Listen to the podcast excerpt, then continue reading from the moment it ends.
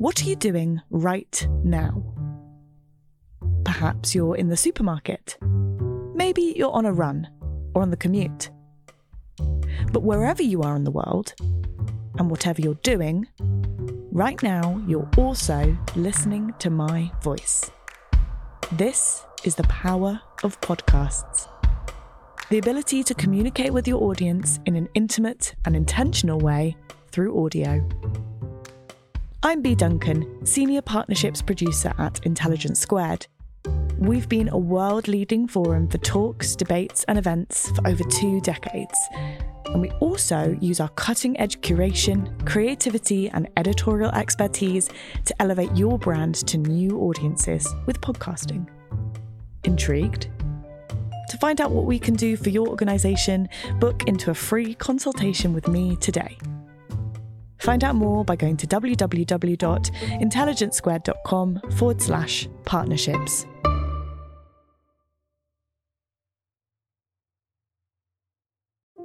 If you look at nature and climate, what you need to be doing is getting innovation focused, plus regulation coming in, which ensures that if 90% of companies do the right thing, there won't be a 10% that just undercut that. Hello, and welcome to How to Lead a Sustainable Business. I'm Alannah Weston, Chairman of Selfridges Group, and I believe that sustainability will be the next big disruptor of my industry. It must be placed at the heart of business strategy if we're to overcome the climate crisis and transition to a cleaner and more just economy. With COP26 still fresh in our minds, I wanted to take the opportunity to speak to an entrepreneur who's taken his strategic and leadership skills, as well as his passion for healthy and sustainable food, across the world of policymaking. This week, I'm joined by Henry Dimbleby, Henry spent time as a journalist, cook, and management consultant before co founding the healthy fast food restaurant chain Leon. His philanthropic work includes campaigning tirelessly for healthy meals for school children, and he recently set up the charity Chefs in Schools. Most recently, Henry was appointed lead non executive board member at DEFRA, where he's led a national food strategy publishing a groundbreaking review of the UK food system in 2020. Welcome to the podcast, Henry. Thank you for having me. So, before we dive into COP26 and how to transform the food system, can you tell us a bit about your own sustainability journey? Sure. I mean, actually, it was a bit of a random walk. When we started Leon, it was essentially a selfish venture both for us and our customers. We wanted to eat food that tasted good and was good for you. So, you know, it was a fighting against all of the food on the high street that was either chilled sandwiches or fried chicken. But as we got to understand our supply chain a bit more, we began to understand quite what an impact food has on the environment and on society. But I think really it wasn't until doing this work on the national food strategy that I was really struck by quite how dominant food is in the biosphere. You know, if you think about the problems of the world today, of, of nature, biodiversity, deforestation, the cleaning out of our oceans, freshwater scarcity, freshwater pollution, all of those, by far the biggest cause is the food system. And if you think about climate change, energy and food are far and ahead beyond any other causes of climate change. So it was a kind of gradual journey which really crystallized during the two years I spent working on the food strategy that if we don't solve food, we're not going to solve the problem of sustainability. So, how did you end up becoming a government advisor? Well, again, that was quite a kind of series of coincidences. So, it started meeting Michael Gove, the politician, when he was at education. And we, uh, we met at a friend's house. We talked a lot about school food. He was under pressure at the time from Jamie Oliver, who was pushing for more reforms in, in the area of school food. And he kind of rang me up three weeks later, four weeks later, and said, Look, would you like to come and lead a review in this area? Which I did with John, my business partner, John Vincent, uh, called the School Food Plan. And that led to some quite big changes in schools. It led to cookery being compulsory on the curriculum for everyone up to the age of 14. It led to universal infant free school meals. And then, you know, many years later, Gove was at DEFRA And he rang me up again and said, Look, I want someone to do a review of the food system. Will you do that? And at the time, I happened to have, John had taken over being CEO of Leon. I happened to have time and I thought, A, I think there's a problem, and B, I think I've got the skills to do it. So, again, a, a slightly random walk into doing something that's become a massive part of my life. And it's an incredibly clear strategy. It takes a very complex system, as you've just described, and is able to make the connection, which I don't think people always see between food, health, poverty, and climate. Can you explain how you think about those interconnections? When we started, everyone said you've got to take a systems approach. And we spent quite a lot of time saying to people, what do you mean by a systems approach? One of the great things about working in government is you can literally ring up or ask to see any clever person on the planet who is has a view. So we rang up all the cleverest people on the planet and said, What do you mean in, in food? What do you mean by a systems approach?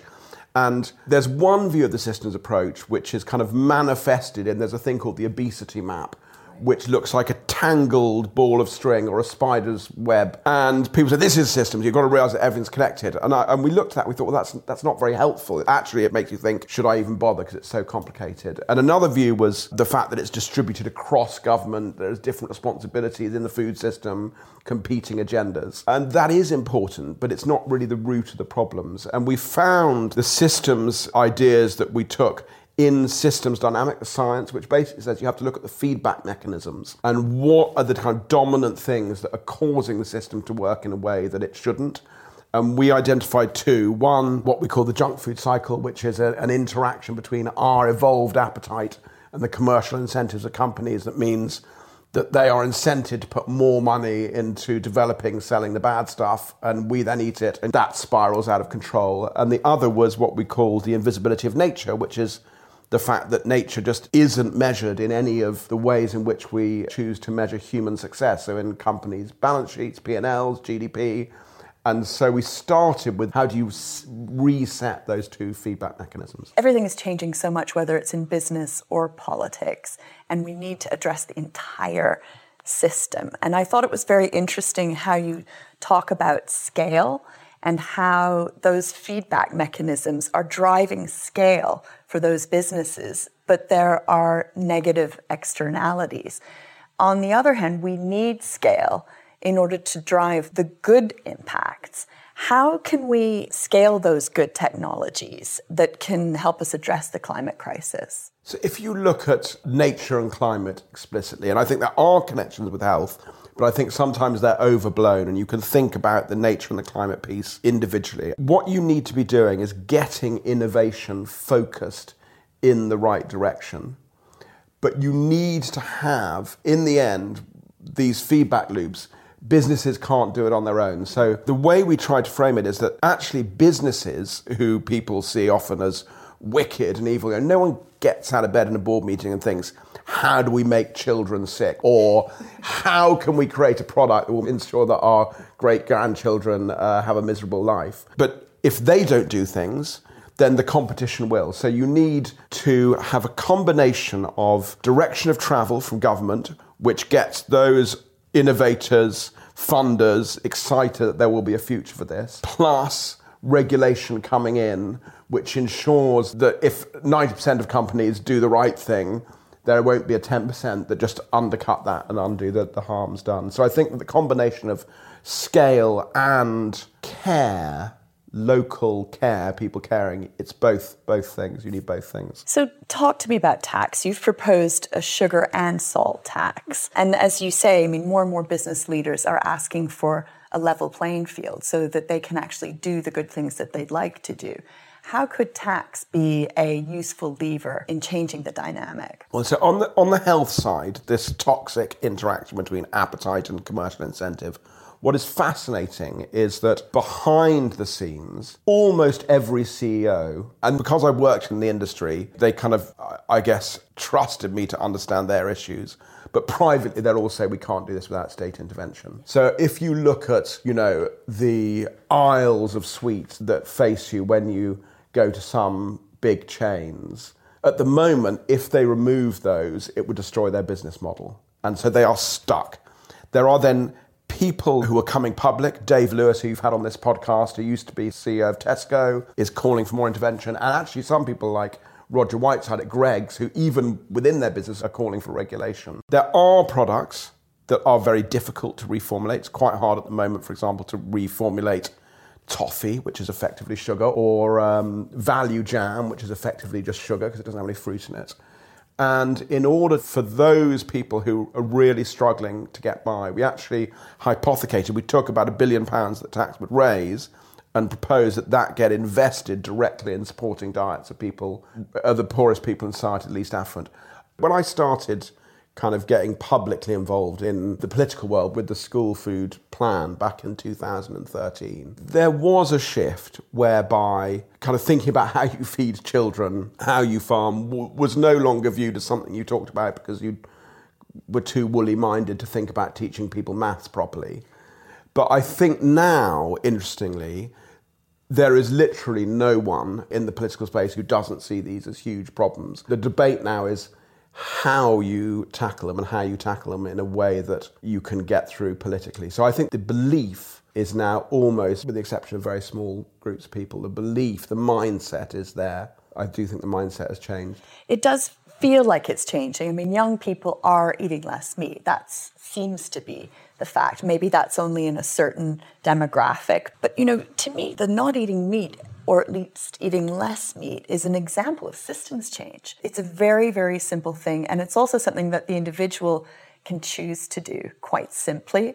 And I think that's the best way to drive a movement is to give each individual something that they can do. And then business, government almost fall in line. I mean, how do you see the relationship between regulation, consumer demand and business shifts. So I think the meat debate is fascinating. It's a really good example of this. And this is one area where I think businesses can really help by showing that it's possible to eat less meat without it being seen either as kind of culture war, without you having to be a bleeding heart liberal. It's okay to eat less meat. You're not making a statement against anything, and that it can be really enjoyable. Because it's eating more plants, isn't it? I mean, that's the other way of putting it. And maybe that is the positive energy we need to get behind plants as opposed to the negative energy behind meat. Yeah, it's eating more plants. You know, plants, uh, animal, particularly animals who are kind of not grazed on grass, but are grazed on crops that would be fit for human consumption.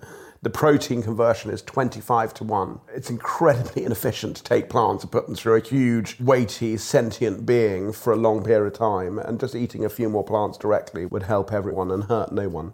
Interestingly, in terms, of, I think Elon Musk in Tesla, it's really interesting the way he kind of like the truck was very kind of you know, it, electric cars could have been the vegetarianism of our generation. It could have been the thing that the kind of woolly minded liberals wanted to do. And I think that uh, Elon Musk and Tesla did a fantastic service to the transition to driving to driving by making it just as exciting. And I think that within meat as well, we need to like, you know, just the food needs to be as good, as exciting. It needs not to be a cultural issue.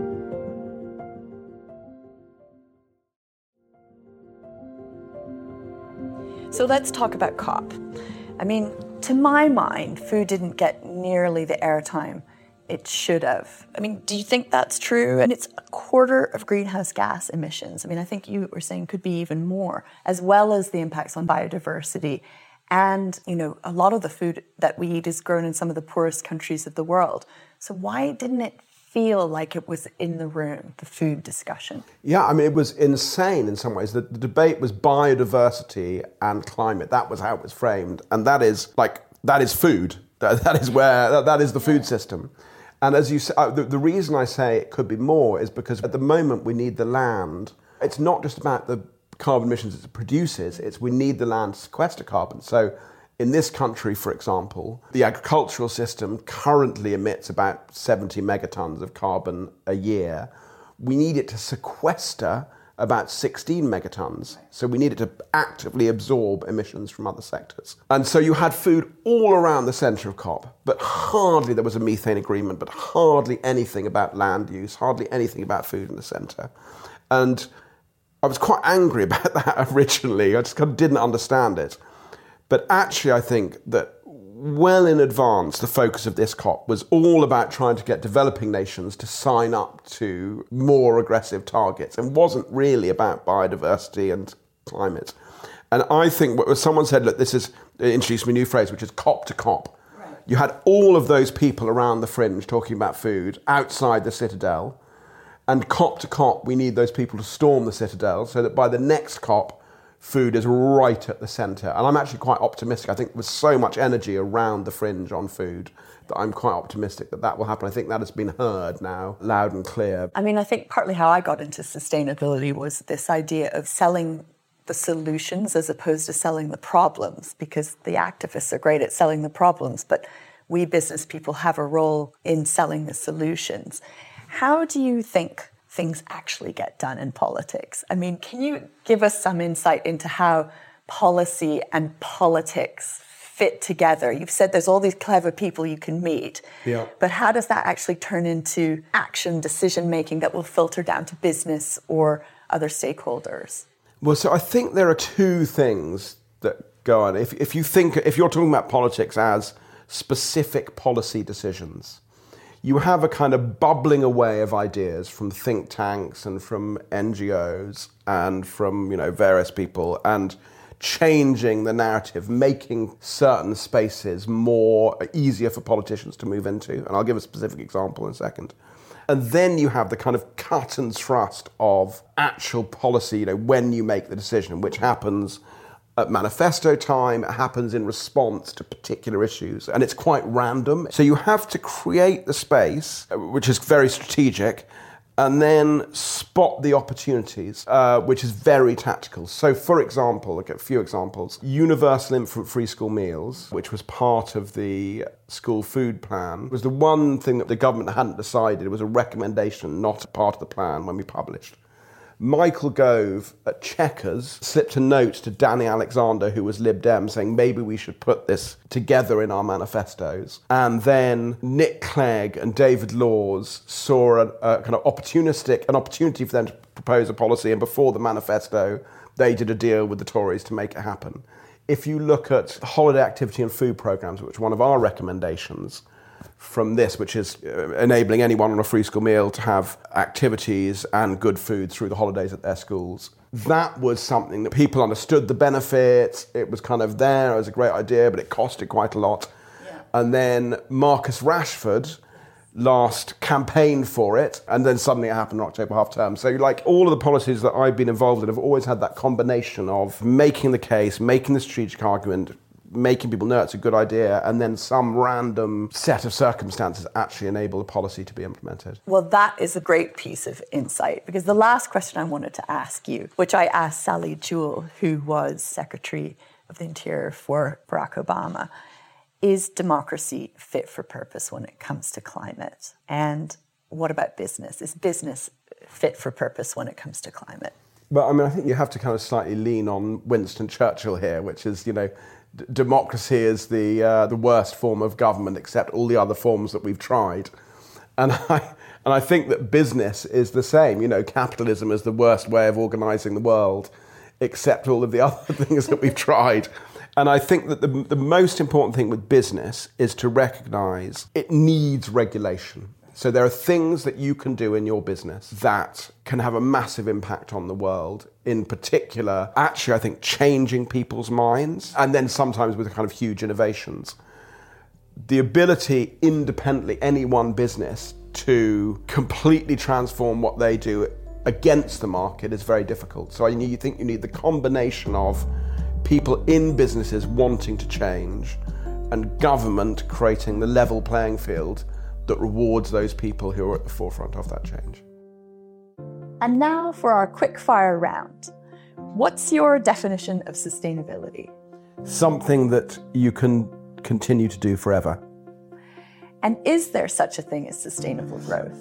Uh, not in the long term, because the third law of thermodynamics means that all energy will be evenly distributed and the universe will be a grey fog of uh, uh matter. But within, you know, if you define a, a period of 100 years, 200 years, if we can solve energy, then there is no reason why you can't continue to have growth in people's style of living. What's most important? Consumer demand, legislation, or innovation? All three. And who will help us reach our climate goals fastest? The disruptors who bring us brand new products, or the transformers who are changing the focus of existing brands? So we talked about, that at Leon. Is it like, do you reform a corrupt regime, or do you does the, Yeah. does the revolution take over? And obviously, in France, the answer was the revolution takes over. In England, the corrupt regime was reformed. I think it's impossible to know. And what three things are you hoping will come out of COP26? One thing, which is that the outside, the, the focus on food and the fringes are transmitted onto the inside by the next COP. And what three things are essential to leading a sustainable business? I think energy, a creation of belief and understanding within the organization, and government regulation. Henry, thank you so much for coming on to How to Lead a Sustainable Business. Thank you. If you enjoyed this podcast, please do take a moment to subscribe and rate and review us on Apple Podcasts. This lets us know what you think and helps others to find the show. This is the last episode of season two. This episode was brought to you by Selfridges Group and Intelligence Squared. It was edited by Tom Hall with technical assistance from Mark Roberts. The executive producer was Farah Jassett. I'm Alannah Weston, and this is How to Lead a Sustainable Business. What are you doing right now? Perhaps you're in the supermarket. Maybe you're on a run or on the commute. But wherever you are in the world, and whatever you're doing, right now you're also listening to my voice. This is the power of podcasts. The ability to communicate with your audience in an intimate and intentional way through audio. I'm Bea Duncan, Senior Partnerships Producer at Intelligence Squared. We've been a world leading forum for talks, debates, and events for over two decades.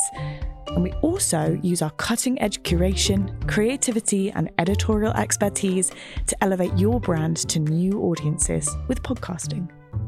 Intrigued? To find out what we can do for your organisation, book into a free consultation with me today.